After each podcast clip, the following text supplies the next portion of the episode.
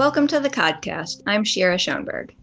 Now that the presidential election is over, Massachusetts Democrats will turn their attention to another election the race for chair of the state Democratic Party, which will be decided at a state committee meeting on November 12th.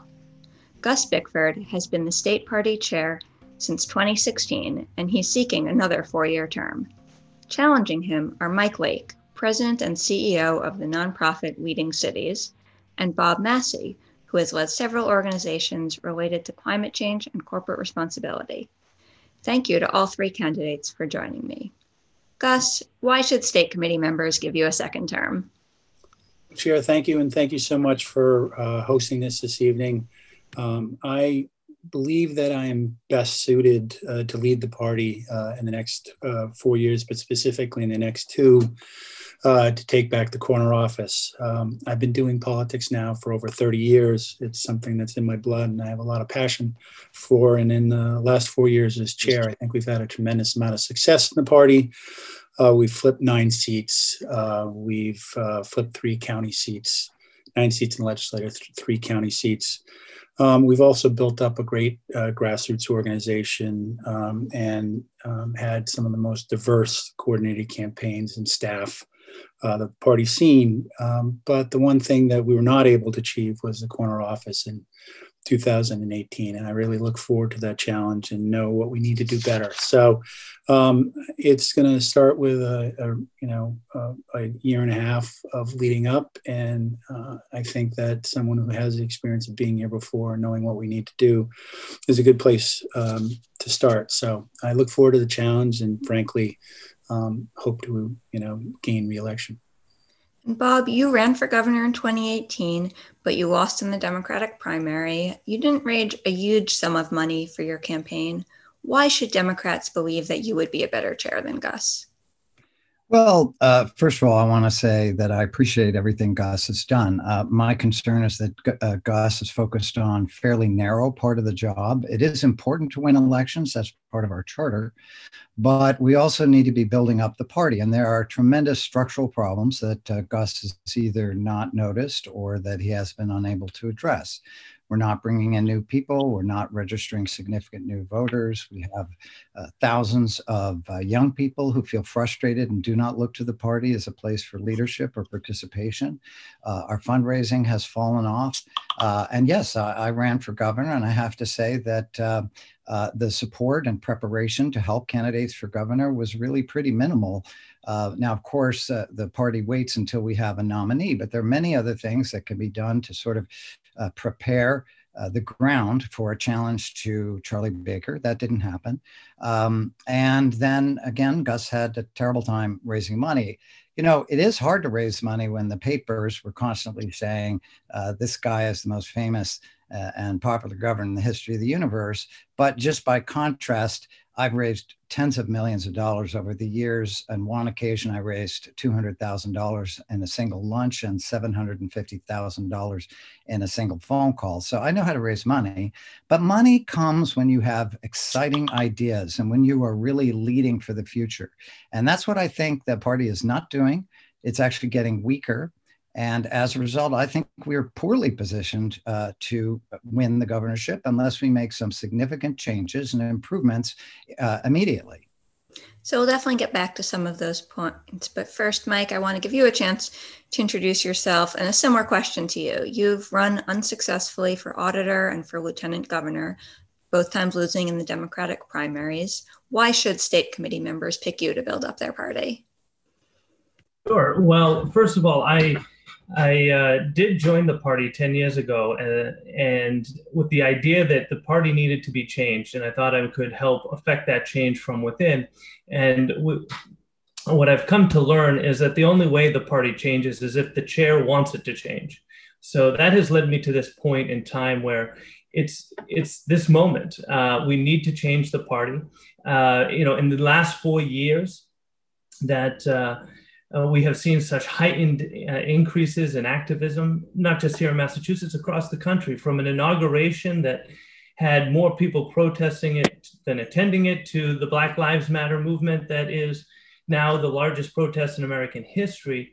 I mean, these are people who are standing up and giving voice to a cause that aligns with our values. And yet, in that same four period during Gus's tenure as our chair, we've lost 50,000 registered Demo- Democrats in Massachusetts. Um, we can't win races if we're not inspiring people who even believe what we believe. Um, so I think we've, we've you know, I, I supported Gus on the second ballot last time around. I'll be honest. Even four years ago, um, I thought that our party should have a, a spokesperson at the face of the party um, that was not yet another old straight white man. Um, so Steve Tompkins got my ballot, my first ballot uh, vote. Um, the reason I declined so many attempts to draft me to run this time was the same belief that we should have uh, a non-white, straight, old man as the, the party chair. And uh, i am running with a commitment that uh, the person who replaces me will not look like me. Um, I think we need to build the bench. Uh, we need to do that not just for the party chair, but for offices across the, the Commonwealth. I mean, we have one woman of color in the in the state senate. We only have 11 executives who are women across the state, you know, mayors or, or, or the like. Um, so we have a lot to do, and Bob has mentioned the fundraising. Uh, it has been a problem. Gus and I have talked about this. Uh, when he first took office, I explained, as I did to previous chairs, that we as a party um, have to, to develop new approaches to raising money. It's not just about twisting arms. It has to be about inspiring people. It has to be giving people a reason, a cause, a mission uh, to, to invest in. And that's the ticket. Uh, this is, I mean, from, from years of fundraising experience, I've, I've raised almost $25 million for Democrats and, and for nonprofit organizations. You have to give somebody a reason if you're asking them to part with their hard-earned money. And that's my vision for the the future of the party is a party that is more than just electing democrats to offices. It's about realizing our uh, platform it's about living up to the promises we make it's about achieving the, the vision we have for the commonwealth and it's about contrast i mean elections are all about contrast and this is what we failed to do. I mean, the reason Charlie Baker, as Bob noted, was considered the most popular governor in America is because the Democratic Party was not providing ample contrast. We were barely providing any contrast.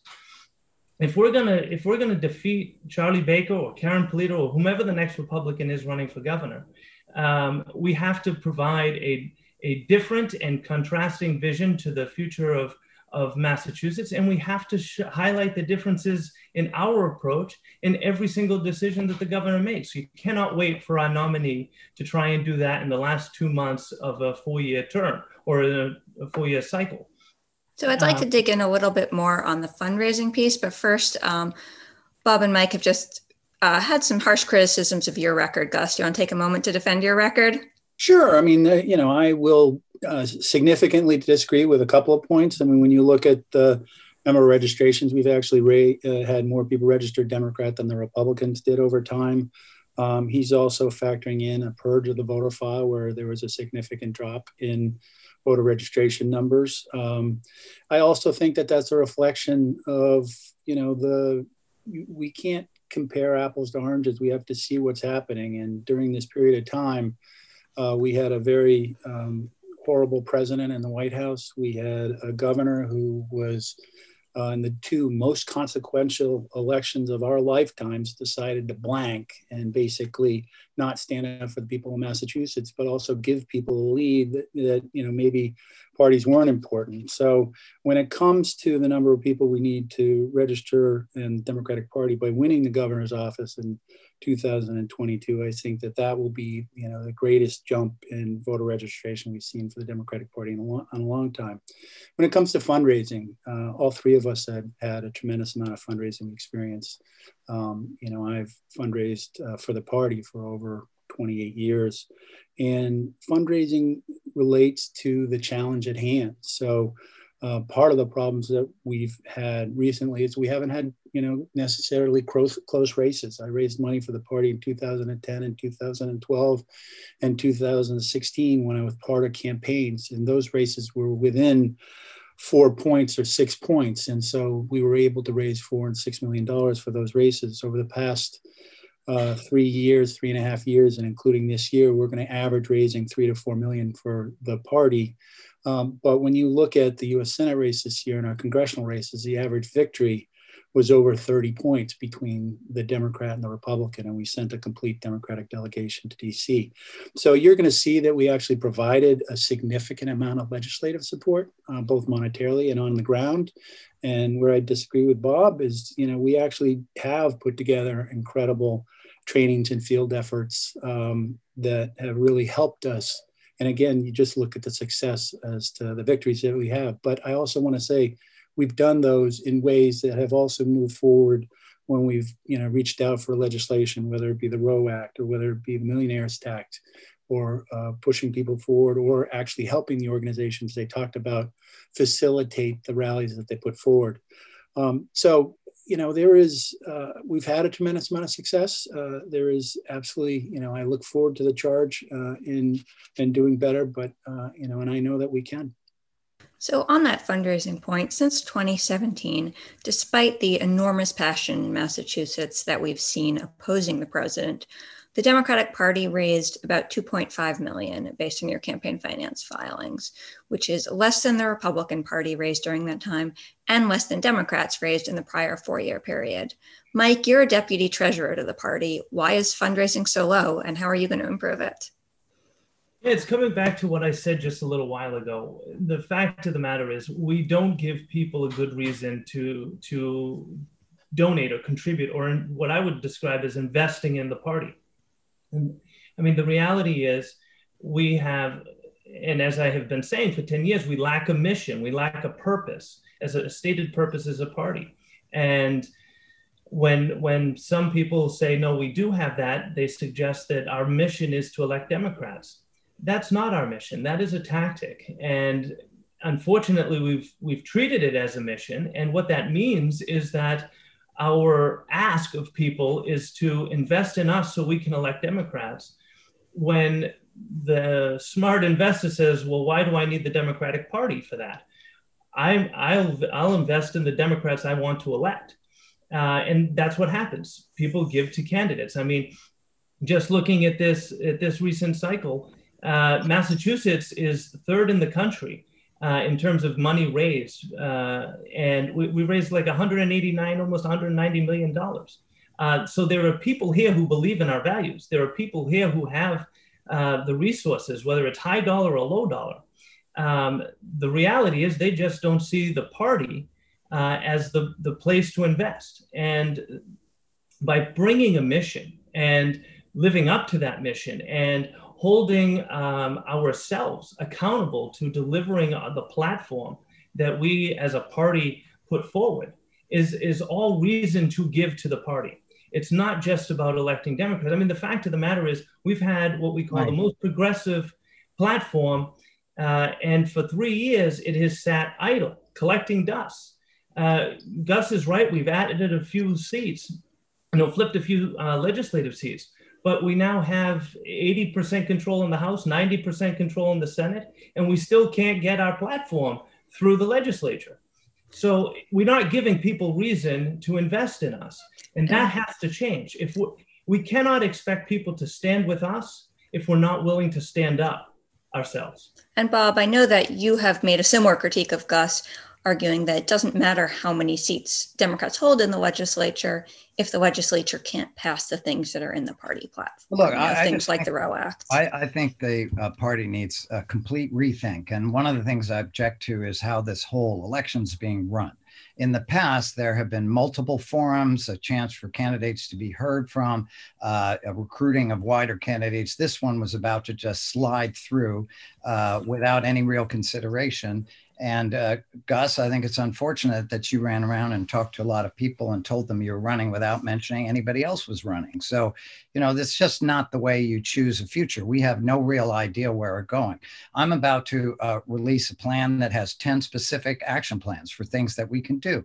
Um, so you're, I mean, Mike is right in that we win elections, we win elections, but it's a little like the sorcerer's apprentice where we just keep doing the same thing, but we're not making progress. We're not educating uh, the the, grassroots, our, our town committee structure is uh, sort of falling apart. We're not addressing the core issues that have been revealed uh, at the, as part of COVID. Uh, Black Lives Matter, the um, economic inequality, the breakdowns in our educational and healthcare system, climate change. We have been uh, embarrassingly far, uh, far, behind on climate change as a party. Uh, Gus specifically has rejected attempts to move that forward and thus alienated thousands of young people who want to participate but don't see that the party is the right place. And then on the question of money, I want to come back. Money follows ideas. We need exciting ideas. And Mike, you know, just as a point of that could help me out, you've talked about how many millions you've raised. The number goes up every time we talk. I'd like to know actually where you raised the money. I'd be happy to share where I've done that. And I also don't see how you can possibly achieve all these bold things with doing it as a half-time job. So, you know, I think Gus has had a shot and Mike would be uh, more credible if he was willing to work full time on this. Uh, we need change. We need to improve the existing party and make and strengthen it so that we're ready to meet the uh, the challenge of 2022. Um, and, you know, I, I, think I'm the person. The party has got many factions now. I think I have strong connections into all the different factions. And I think I could move us forward, stop the squabbling, stop the complaining and the accusations, and build us together so that we can win that corner office. Massachusetts should be a, a, a political and intellectual uh, leader across the country, as it has been in the past. It's not playing that role now. And that's partly because we're not willing to re examine what we do in the light of the evolution of history. American history is in a new place. And, uh, you know, many of us hope for a complete blowout against Trump. We're still hoping that uh, Vice President Biden will win, but there's going to be a huge amount of work that's going to require a rethinking of the party across every major, major category. So I'm going to bring this back to Gus in a minute, but first, Mike, do you want to take a minute and answer that question about how you plan to take this uh, role part time? I know Gus is doing it full time, and Bob has also said he would do it full time. You obviously still have your job at Leading Cities. Yeah, I, I actually since since I've joined the party, and John Walsh was chair at the time. Uh, and he was the person we made an exception for to uh, be the first person that was a full-time chair. Um, the the chair once received a stipend. It, it has gone from 5,000 to 25 to 50 to 75 to 100. Gus, I don't know if you, I don't even know what you're currently paid right now. Um, but I believe that I'm told it's over 100,000. It's 100. Okay, so it's 100,000. So, um, I mean, please try and find a Democrat anywhere in Massachusetts or the country for that matter that has seen that kind of uh, wage increase uh, over the last uh, 20 years. Um, but the bigger point here is that we've only now had two full time chairs in our party's history. Gus you think you can do it part time. That's what you're saying.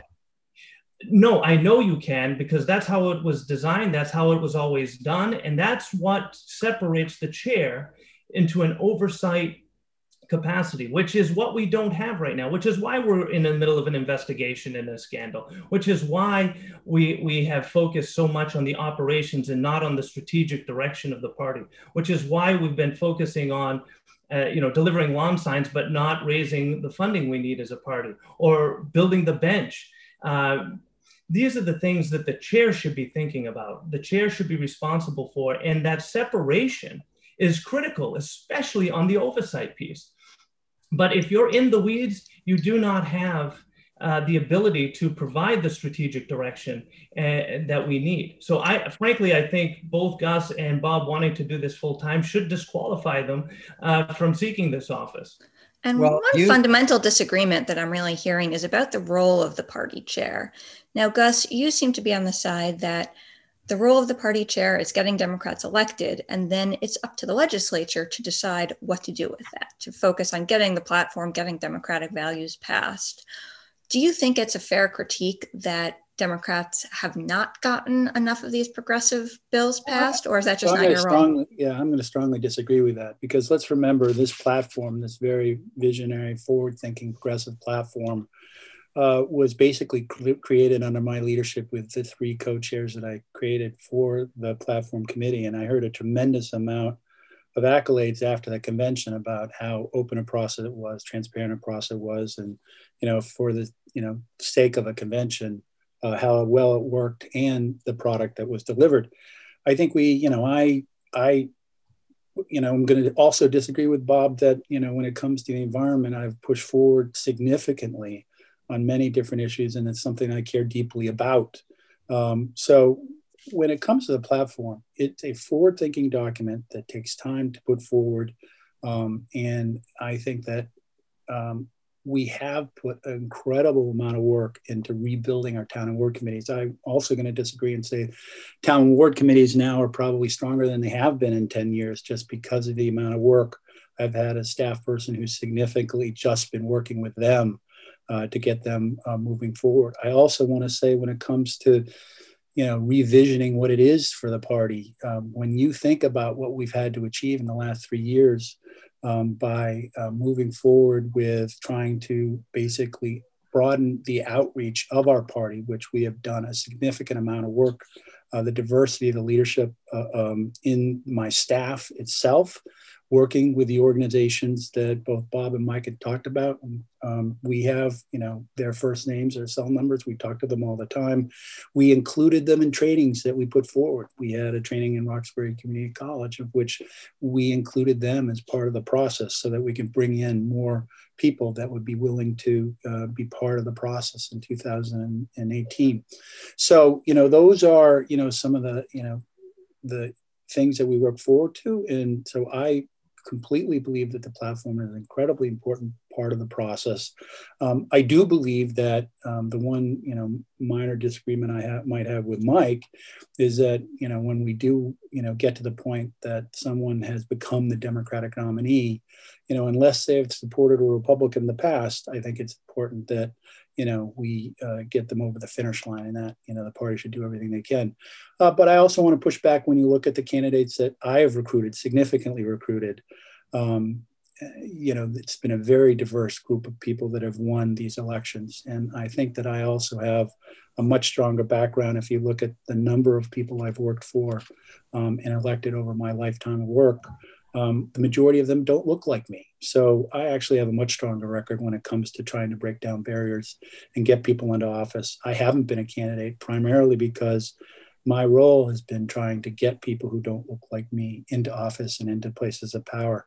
Uh, it's a passion of mine. I love doing it. It's frankly something that you know I am so happy about when I see them inaugurated. So, you know, I the, those are some of the things I'm going to continue to do. I, am going to say that I've worked very closely with both of these and I, uh, gentlemen, and, and, I think that you know they have a lot to offer. Um, but when it comes to the next two years specifically, you know, I think that I'm best suited to lead the party. And Bob, you've criticized the party for not doing enough to attract young Democrats and racially diverse Democrats. What would you do differently? Well, I mean, first of all, you have to radiate a sense of openness. And uh, unfortunately, and by the way, before I go there, I just want to say I respect the work that Gus does uh, winning elections. I mean, he is good at that. Uh, he's a good uh, campaign operative, uh, political director.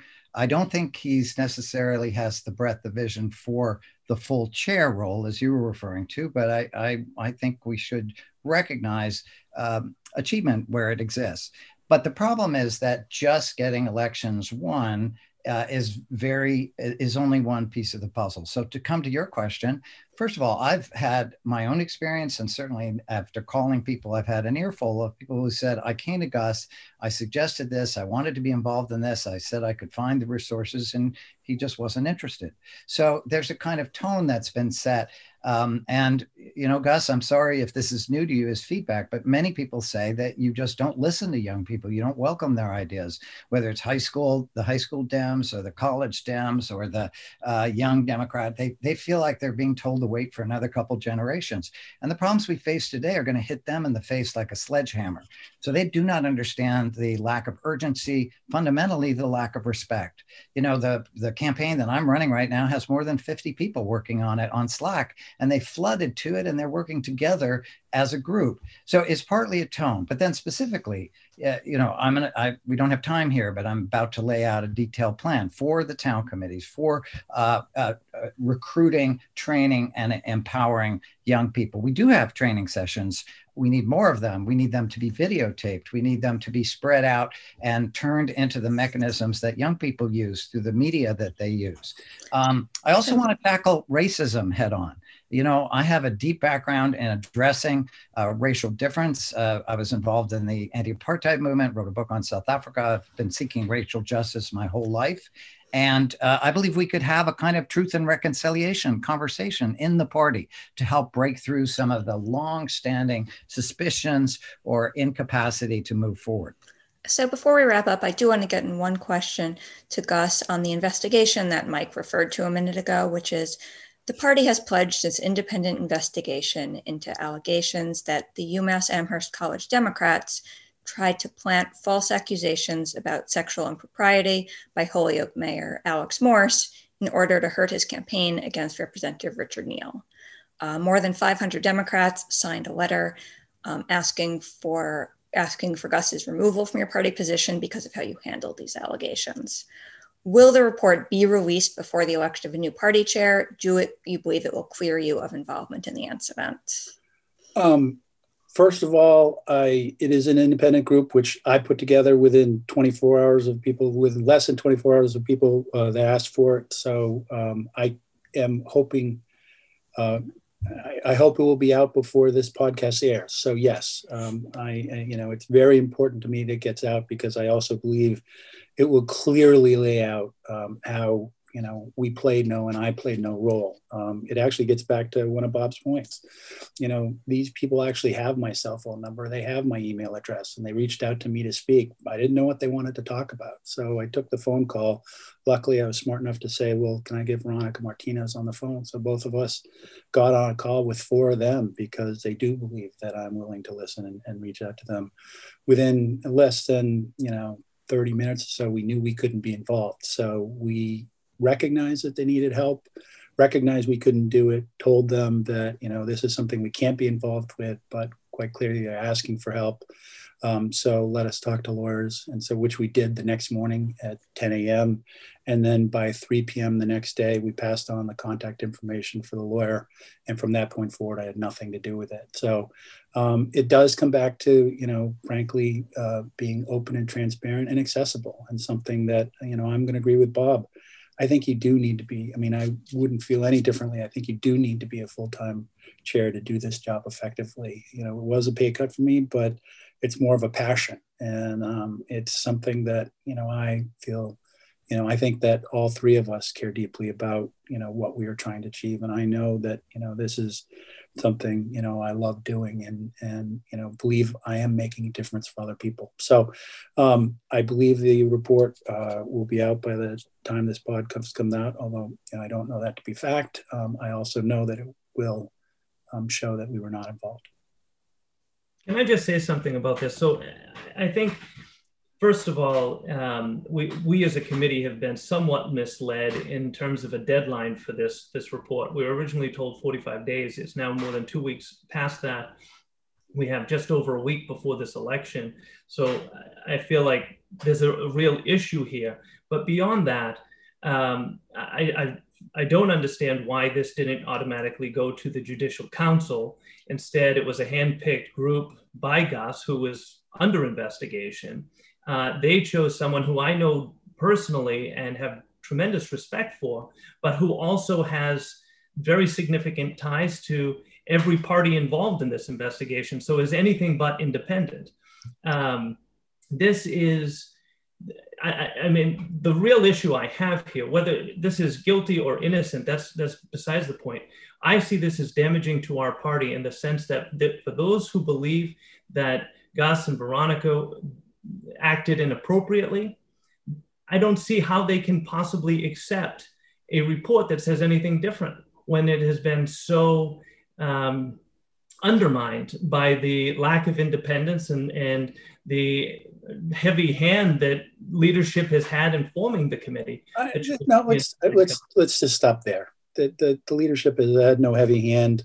Um, I am as frustrated as you that the report was not done. But wait, you, you, you picked. You, did need to reread. You need to reread the charter and recognize what the role of the judicial council is, because this is not the role of the judicial council. And to try to achieve what we needed to achieve quickly, which is what I was hoping to do, um, you look at the leadership of your party, and so I, you know, looked at three people that you know were two vice chairs and the head of the personnel committee, and appointed them. So. Um, and from that point, from the point that they were appointed, I've had no contact or any, you know, talking. So again, I I can't, you know, speak to why the report wasn't done in 45 days. But but but Gus, you, you say that, but yet all the communications that have come out about this go through the party email, which which you and Veronica control. Anyway, No, no, we don't. No, we don't. We don't. Mike, we don't control that. Just so you're very clear, we don't. We don't see it before it goes out. We were asked by the head of the independent committee if they could deal with a staff person, which was one of our staff people, and know that that person wouldn't talk to us. So let's. Okay. I think we're getting in the weeds here and definitely time to wrap this up. Um, you can read a lot more on commonwealthmagazine.org. We look forward to hearing more out of the uh, party's chair race next this week. Um, Massachusetts Democratic Party Chair Gus Bickford, challengers Mike Lake and Bob Massie. Thank you for joining me on the podcast. thank you, Shira. Thank you.